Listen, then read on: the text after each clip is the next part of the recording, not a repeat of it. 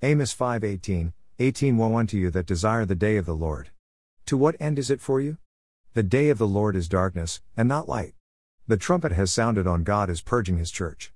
Many will not hear, many will ignore, those who hear the warning trumpet will know the Lord's presence.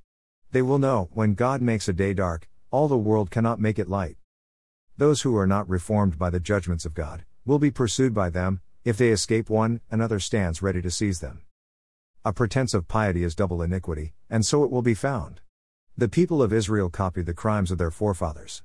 The law of worshipping the Lord our God is, Him only we must serve. Professors thrive so little because they have little or no communion with God in their duties. They are led captive by Satan into idolatry, therefore, God caused them to go into captivity among idolaters. The purified minds of Christians are to be stirred up, that they may be active and lively in the work of holiness. There will be scoffers in the last days, under the gospel, men who make light of sin, and mock at salvation by Jesus Christ. One very principal article of our faith refers to what only has a promise to rest upon, and scoffers will attack it till our Lord has come. They will not believe that he will come. Because they see no changes, therefore they fear not God. Psalms 55:19. What he never has done, they fancy he never can do or never will do. Covetousness is idolatry, and while many envy the prosperous, wretched man, the Lord denounces awful woes upon him. How applicable to many among us.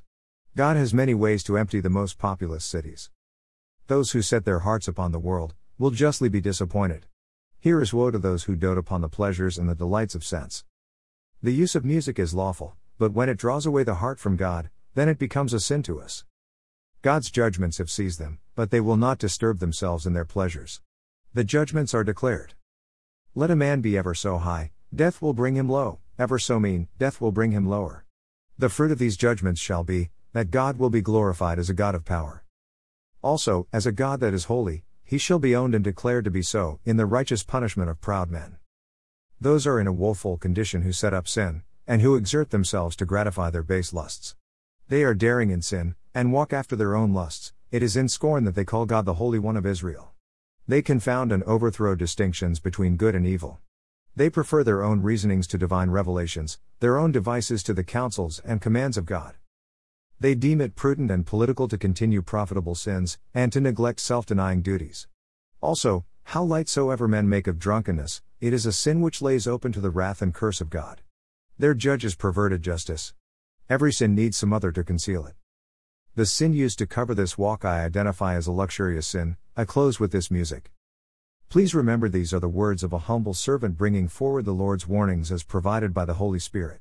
I sound the trumpet of a watchman and pray you will hear and heed what is provided.